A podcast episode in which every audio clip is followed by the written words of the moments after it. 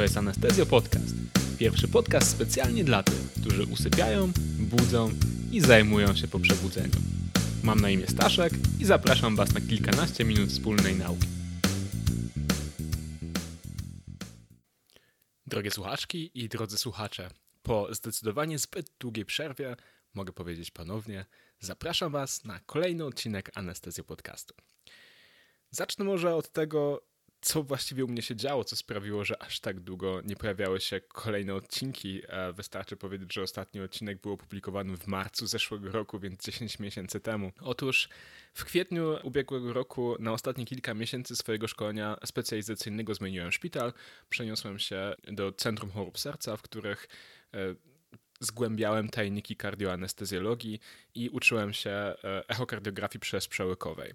Jestem zresztą w tym samym szpitalu do dzisiaj. W międzyczasie w grudniu zeszłego roku zdawałem egzamin europejski, który udało mi się zaliczyć i w związku z tym ten czas zdobywania wiedzy kardioanestezjologicznej, echokardiograficznej, a później również ogólnej anestezjologicznej do egzaminu europejskiego był dla mnie wyjątkowo intensywny po prostu nie wystarczyło mi czasu na to, żeby zajmować się dalej anestezją podcastem. Ale ponieważ egzamin jest już za mną, w pracy radzę sobie, to przyszedł powoli czas na to, żeby wrócić do tego, co mogę określić mianem swojego hobby, czyli między innymi do nagrywania.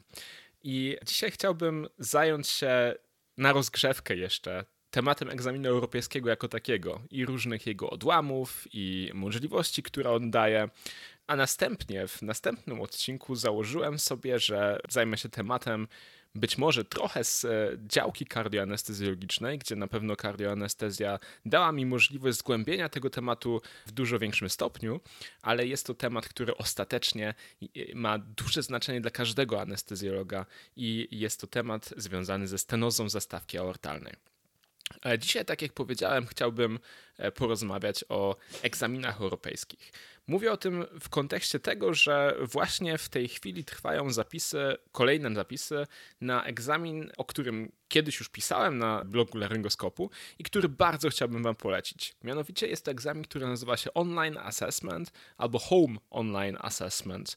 Są to dwa rodzaje tego samego egzaminu, które mogą odbywać się online, mogą odbywać się w ramach konkretnego ośrodka egzaminacyjnego Taki online assessment zdawałem na przykład w Warszawie, zdaje się 3 lata temu, ale są też wersje, czy jest też e, od tego roku, e, wydaje mi się, że wyjątkowo ciekawa wersja, która nazywa się Home Online Assessment, która pozwala przystąpić do egzaminu czy tam do próbnego egzaminu, no bo online assessment jest pewnego rodzaju próbnym egzaminem, który pozwala nam ocenić nasze własne postępy w e, czasie szkolenia specjalizacyjnego albo i po nim.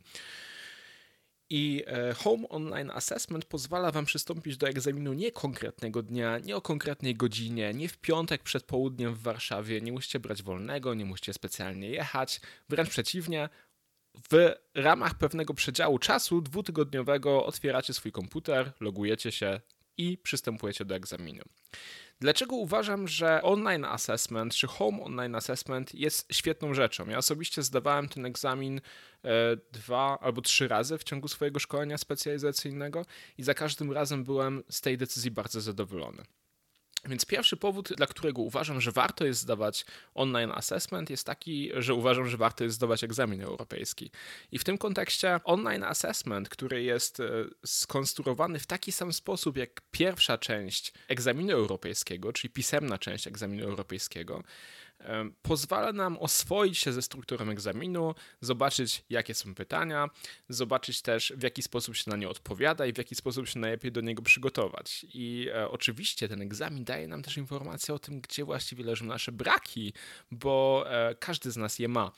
I w ten sposób możemy w trochę bardziej celowany sposób przygotować się do egzaminu części pierwszej e, Europejskiego Dyplomu w Anestezjologii i Intensywnej Terapii.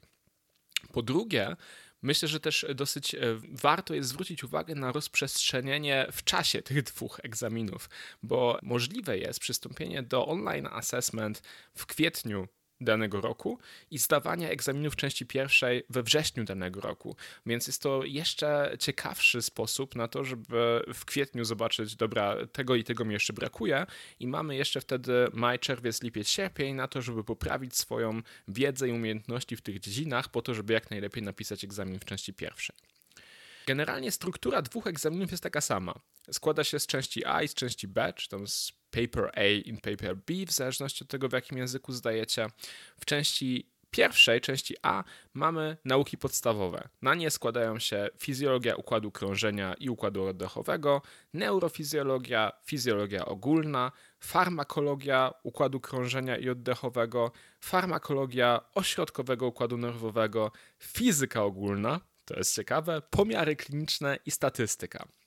Natomiast w części B macie pytania z anestezjologii klinicznej. W skład tej części B będą wchodziły znieczulenie ogólne, znieczulenie lokalne i regionalne, anestezjologia w różnych dziedzinach specjalistycznych oraz leczenie bólu, intensywna terapia, choroby wewnętrzne i medycyna ratunkowa. Kiedy zdajecie online assessment, to po kilku dniach dostaniecie od Europejskiego Stowarzyszenia Anestezjologii i Intensywnej Terapii sympatyczną wiadomość e-mail, w którym zobaczycie swoje wyniki, które są rozłożone w sensie macie oczywiście swój wynik z liczbą poprawnych i błędnych odpowiedzi e, i z procentowym wynikiem, jaki osiągnęliście, ale oprócz tego macie porównanie do wszystkich zdających online assessment, czyli jak, jak, jaka była średnia dla wszystkich zdających. Macie porównanie z wszystkimi zdającymi tej samej narodowości co wy oraz macie porównanie ze wszystkimi zdającymi, którzy są na tym samym etapie treningu jak wy, na tym samym etapie szkolenia jak wy. Czyli na przykład e, w moim przypadku, kiedy ostatni raz zdawałem swój online assessment, to były osoby między drugim a czwartym rokiem szkolenia specjalizacyjnego. Wydaje mi się, że warto zdawać ten egzamin również dlatego, że ma dobry stosunek ceny do jakości. Generalnie jest to, e, tak jak powiedziałem, jakościowo bardzo dobry egzamin. Szczerze mówiąc, nie jestem do końca pewien, ile on kosztuje w tym roku, ale ostatnio, kiedy go zdawałem, płaciłem za to 50 euro i uważam, że jakby na poziom tego egzaminu, na wiedzę, jaką mi dał i na to, jak on wpłynął na moje przygotowanie później do części pierwszej egzaminu, to było to bardzo dobrze wydane 50 euro. Zarówno ten online assessment, jak i egzamin w części pierwszej, który zdajecie później albo wcześniej, w zależności od tego jak chcecie, składa się z sumarycznie 60 pytań na każdą część. Te 60 pytań ma 5 możliwych odpowiedzi A, B, C, D, E i każda odpowiedź może być albo prawdziwa, albo fałszywa. Czyli w każdej części egzaminu możemy zdobyć sumarycznie 300 punktów. Jeśli zdajecie na komputerze, w waszym centrum jest taka możliwość, to będziecie mieli 90 minut na, każde, na każdą część egzaminu. Jeśli natomiast zdajecie wersję papierową, tak jak ja zdawałem w Warszawie, możecie wykorzystać 120 minut na każdą część egzaminu. Jeśli chodzi o samo przygotowanie do egzaminu w części pierwszej, to e, zdecydowanie warto skorzystać z, ze spisu literatury, który jest dostępny na stronie Europejskiego Stowarzyszenia Anestezjologii i Intensywnej Terapii. A poza tym nasze europejskie stowarzyszenie co roku proponuje też e, taki kurs, który nazywa się Basic and Clinical Anesthesia Science Course. To jest kurs, który prowadzony w języku angielskim i który jest przeznaczony dla kandydatów zdających egzaminy europejskie. Jest on na tyle ciekawy, że opiera się w pewnym stopniu tematycznie na kurikulum egzaminu i w związku z tym e, wykładowcy, którzy są też doświadczonymi egzamina egzaminatorami e, Europejskiego Stowarzyszenia, prowadzą wykłady, w których zwracają też uwagę na to, jaka wiedza jest najczęściej wymagana od zdającego ten egzamin.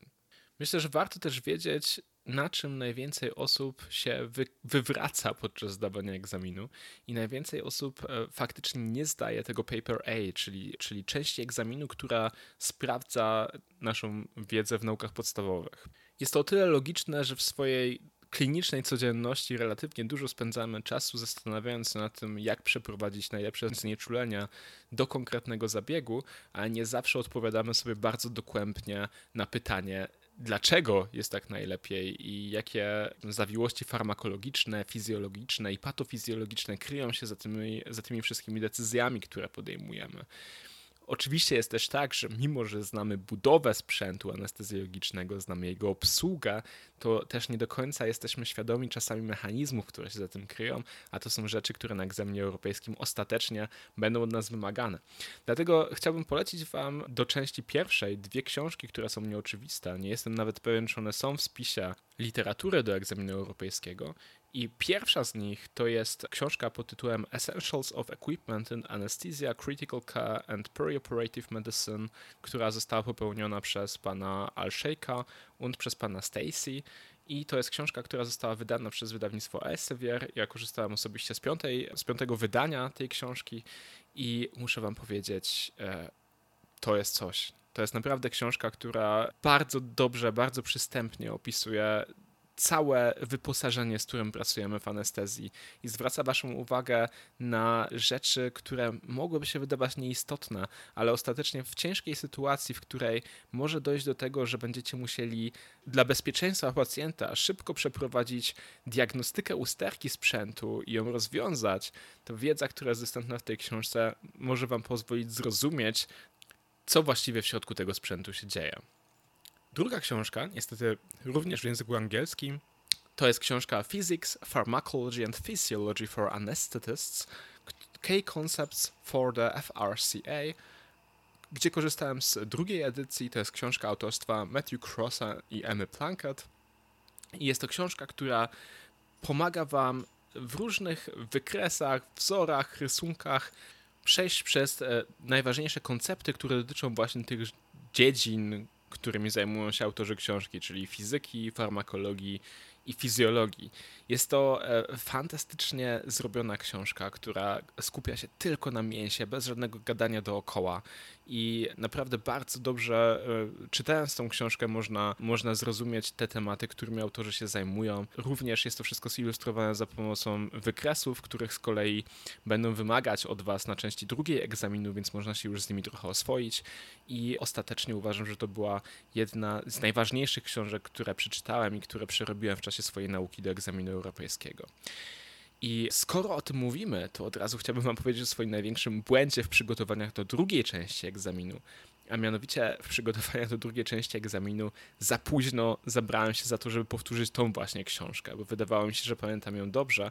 Okazało się jednak, że, że nie pamiętałem jej aż tak dobrze, zwłaszcza, że na części pierwszej trzeba wiedzieć mniej więcej, co mówi dany wykres. Na części drugiej większość z tych wykresów trzeba umieć z głowy narysować i okazuje się, że jest to zupełnie co innego.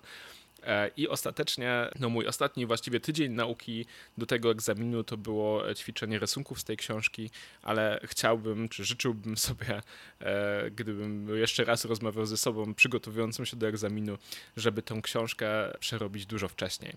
Więc tak, to są dwie książki, które myślę, że, że są książkami, które sprawiają naprawdę różnicę w kontekście waszego przygotowania do egzaminu europejskiego.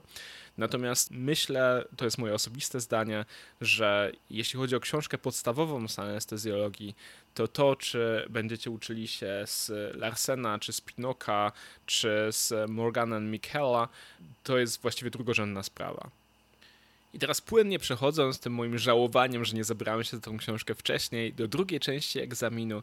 Druga część egzaminu to jest część ustna, która wymaga od Was, żebyście byli co najmniej na ostatnim roku szkolenia specjalizacyjnego. To, czy jest to ostatni rok, czy nie, nie jest potwierdzane przez Ministerstwo Zdrowia, tylko przez Waszego kierownika specjalizacji. Jest specjalny wzór na stronie ESY i tam możecie sobie wypełnić ten wzór, którym zaświadczane jest, że jesteście na ostatnim roku szkolenia, więc nawet jeśli Wasze szkolenie przedłuży się jakiś czas, to sam fakt tego, że jesteście na ostatnim roku uprawnia Was do przystąpienia do części drugiej egzaminu w danym roku kalendarzowym. Rejestracja do tego egzaminu jest zawsze na początku roku, to jest e, druga połowa stycznia i początek lutego.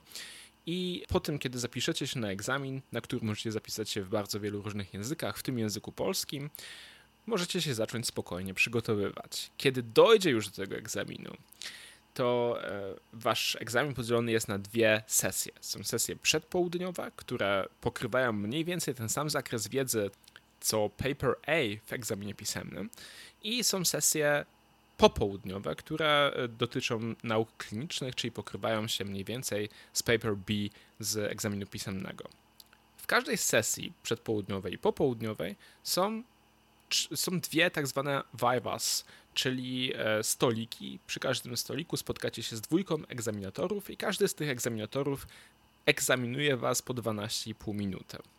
Przed egzaminem czy przed przystąpieniem do danej Vive dostaniecie kartkę, czy też wyświetli się wam na ekranie, jeśli zdajecie online, z pytaniem czy zagadnieniem, na którego przygotowanie macie czas.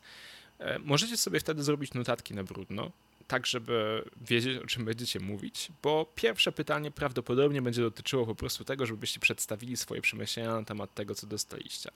I tak w naukach podstawowych najprawdopodobniej dostaniecie na jednej wajwie pytanie z układu krążenia albo oddechowego, na drugiej jakieś pytanie farmakologiczne, I w naukach klinicznych to może być tak naprawdę wszystko, ale w tej chwili, ponieważ ESA bardzo naciska na to, że mają teraz ten przyrostek and intensive care z tyłu, to zasadniczo pierwsze pytania, w każdym razie tak było w moim egzaminie, pierwsza, pierwsza wajwa kliniczna była anestezjologiczna i druga wajwa kliniczna była dużo bardziej związana z intensywną terapią.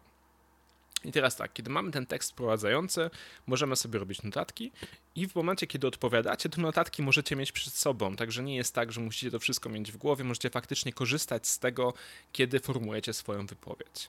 Bardzo ważne jest jednak to, żeby pamiętać o tym, że nie tylko to, co wiecie, ma znaczenie, ale też to, jaką strukturę nadajecie swojej wypowiedzi. I myślę, że to dla mnie osobiście było najtrudniejsze w tym egzaminie. Szczególnie, że zdawałem ten egzamin w języku angielskim, który mimo wszystko nie jest ani językiem moim ojczystym, ani językiem, w którym na co dzień pracuję. I czasami przygotowując się do wypowiedzi, tak bardzo koncentrowałem się na wyszukiwaniu odpowiednich słów, że gubiłem strukturę.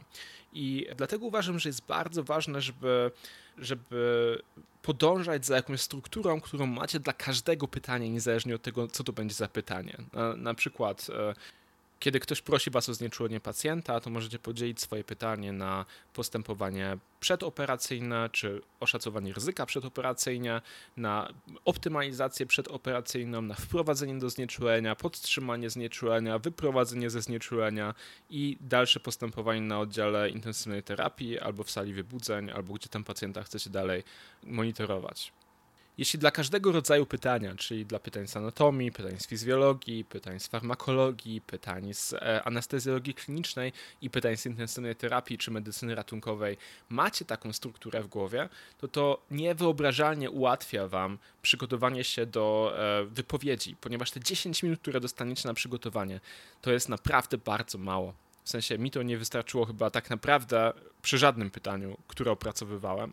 I to, że nie musiałem się zastanawiać, co powiem jako następne, albo co chcę sobie przygotować jako następne, tylko miałem w głowie już tą strukturę, jak odpowiedzieć na pytania, sprawiło, że faktycznie e, te 10 minut wystarczyło mi na tyle, żebym przygotował sobie odpowiedź tak, żeby była ona satysfakcjonująca dla egzaminujących.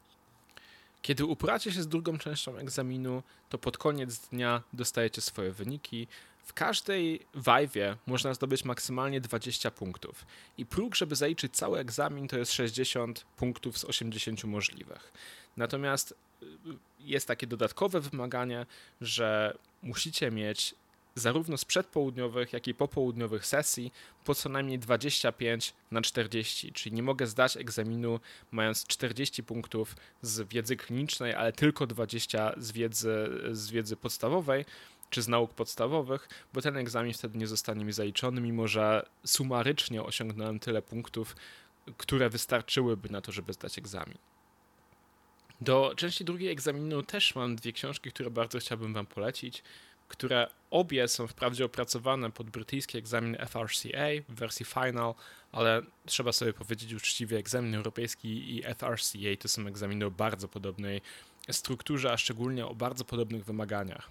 I pierwsza książka, którą e, być może wielu z Was zna, jest to książka, która towarzyszy serii e, podcastów, czyli nagrań dźwiękowych, które e, dotyczą różnych tematów w anestezjologii. I książka nazywa się Doctor Podcast Scripts for the Final FRCA. Jest ona autorstwa czy też redakcji pani Rebeki Leslie, pani Emily Johnson, pana Gary'ego Thomasa i pana Aleksandra Goodwina. Jest to bardzo dobrze e, zredagowana książka, która pokazuje postępowanie w bardzo wielu częstych scenariuszach klinicznych, które być może nie są aż tak częstymi scenariuszami w życiu, jak na egzaminie, dlatego warto się nad nimi pochylić jeszcze raz. I e, dodatkowo to, że książce towarzyszą podcasty, pozwala jest posłuchać sobie poszczególnych rozdziałów, które są swoją drogą opracowane właśnie w takiej samej strukturze egzaminacyjnej, jak mielibyśmy odpowiadać na pytania. I e, dlatego uważam, że ta książka jest dobrym takim towarzyszem też na przykład do e, samodzielnych spacerów, kiedy już zupełnie nie jesteśmy w stanie czytać niczego więcej. I drugą książką, która która przydała mi się bardzo przy nauce do drugiej części egzaminu, jest książka serii Masterpass The Final FRCA Structured Oral Examination A Complete Guide. To jest książka e, autorstwa byłego egzaminatora FRCA Bobiego Krishna Shetty i Darshinder Sethi. E, I ta książka zawiera również scenariusze kliniczne, które od podpunktów zawierają najważniejsze odpowiedzi na najważniejsze pytania, które mogą pojawić się na egzaminie i które znowu są często scenariuszami, z którymi relatywnie rzadko mamy do czynienia w naszej realnej rzeczywistości klinicznej, ale dobrze by było, żebyśmy na wypadek, wypadku, in case of emergency, um, faktycznie posiedli wiedzę postępowania w tych wskazaniach i w tych sytuacjach, bo ostatecznie to jest coś, co może się każdemu z nas na naszej drodze zawodowej przydarzyć. Podsumowując, uważam, że egzamin europejski bardzo warto zdawać. Pomimo, że jest to egzamin wymagający, taki, który na pewno będzie kosztował ciebie, jeśli zdecydujesz się go zdawać, sporo pracy, to ostatecznie jest on ekstremalnie satysfakcjonujący i e, sama świadomość tego, że w dniu egzaminu przechodzisz przez poszczególne stoliki, udzielasz odpowiedzi na pytania, które są e, czasami ekstremalnie trudne i skomplikowane, ale robisz to z pewną pewnością siebie, będącą uwieńczeniem Twojej długiej pracy. I to wszystko, co sprawia, że dzięki temu możesz być lepszym anestezjologiem, bo wiesz coś, czego wcześniej nie wiedziałaś albo nie wiedziałeś, a co w krytycznej sytuacji może ci się przydać do tego, żeby lepiej postąpić albo postąpić bardziej ustrukturyzowanie i rozważyć różne, różne alternatywne możliwości czy przyczynę tego, co właśnie się dzieje, jest to warte tego, żeby poświęcić ten czas. Już pomijając to, że egzamin europejski jest pewnym stemplem jakości, który dostajecie obok swojego własnego nazwiska i e, który w niektórych miejscach i w niektórych krajach też daje Wam konkretne możliwości, e, nazwijmy to, rozwoju zawodowego e, i również ekonomicznego. Na koniec przyznam Wam się, że mimo, że sam jestem już po swoim egzaminie i zdałem już i pierwszą i drugą część egzaminu europejskiego, to w tym roku również będę zdawał Home Online Assessment, bo wydaje mi się, że to, co wiedzę, e, która z ciężkim trudem została zdobyta, dobrze robi, jest pewna repetycja, powtarzalność, w konkretnych odstępach czasu. I myślę, że roczny odstęp czasu i Home Online, Home Online Assessment to jest e, akurat to, co w przypadku wiedzy, która jest wymagana do egzaminu europejskiego, jest e, dobrym, fajnym interwałem. I mój osobisty plan zakłada nie spoczywanie na laurach, tylko coroczne dalsze przystępowanie do Home, home Online Assessment, bo po prostu jest to fajne. Więc mam nadzieję, że spotkamy się każdy w swoim wybranym dniu w czasie tego 14-dniowego interwału, a może ktoś z Was będzie chciał robić to faktycznie w centrum egzaminacyjnym, co też jest fajnym przeżyciem. Więc polecam Wam to i mam nadzieję, że wśród naszych słuchaczy będzie coraz więcej i więcej osób, które nie poprzestaną tylko na online assessment, ale też zdadzą pierwszą i drugą część egzaminu, a jeśli macie taki plan i założyliście to sobie na rok 2023, to trzymam za Was kciuki i postaram się, żeby Anestezja Podcast był z Wami trochę regularniej w tym roku, żeby pomóc Wam w przygotowaniu się do tego egzaminu. Tymczasem życzę Wam wszystkiego dobrego i mam nadzieję, nie obiecuję, ale prawdopodobnie w lutym usłyszymy się przy odcinku o stenozie aortalnej. Do usłyszenia!